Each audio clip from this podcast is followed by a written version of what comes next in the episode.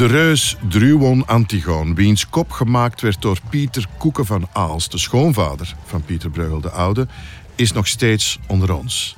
En werd honderden jaren lang zelfs beschouwd als een wonder dat dansend en joelend werd rondgedragen tijdens bepaalde feestdagen. Stoeten en omgangen waren onvermijdelijk in de lage landen en al zeker in Antwerpen. Wat zijn de signoren toch een vreemd volk dat ze hun mythologische treiteraar, de reus, die uiteindelijk door ridder Brabo werd verslagen, in triomf ronddragen terwijl ze zichzelf vieren met taferelen vol vrolijkheid en devotie, waar de heilige maagd Maria en het schip van het koopmanschap, de handel en de vroomheid tegelijk worden geëerd. Het schip van koopmanschap bijt trouwens de spits af van deze omgang, want alles begint in uw eeuw met handel en met vroomheid. Het is het grootste schip op de print en het dichtst in de buurt van de Christusfiguur op het kruis. We zien het nog net, vooraleer het verdwijnt in een zijstraat.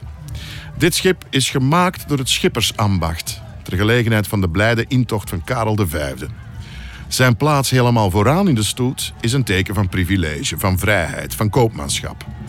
De stad zelf staat symbool als het hart van gans de lage landen. Of zoals de Stoïcijnse denker Justus Lipsius ooit schreef: Antwerpen is het oog van alle steden. En dit oog, maar uw oog ook en het mijne, verlangt naar een spektakel met bijvoorbeeld een olifant die door paarden wordt voortgetrokken, die dan weer door wilde mannen worden gemend.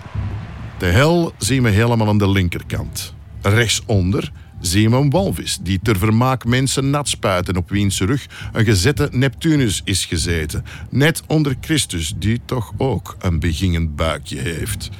Devotie en overvloed. Duidelijker kan het niet. De signoren zagen als nazaten van Brabo in de beenderen van een walvis de resten van de reus die door hun voorvader was verslagen. Ze vonden die beenderen rond 1500 tijdens werken in de buurt van het Steen, de alleroudste plek van de stad. Antwerpen is overigens op een waar walvissenkerkhof gebouwd. Maar dat wist u ongetwijfeld nog niet. Daar zijn archeologen later achtergekomen. Die walvisbeenderen waren alles wat het stadsbestuur nodig had als bewijs voor dat stoere reuzenverhaal.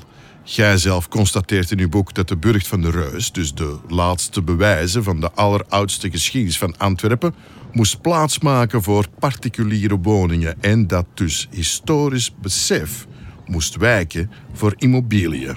Veel meer hedendaags kan het niet meer worden. In feite zijn dus louter de beenderen overgebleven van de reus, meer niet.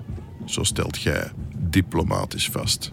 En je laat in het midden of jij heel het verhaal van die reus zelf gelooft of niet. Neem even een stap achteruit en bekijk de totaliteit van dit volksfeest. Jij hebt steeds de samenhang der dingen willen achterhalen.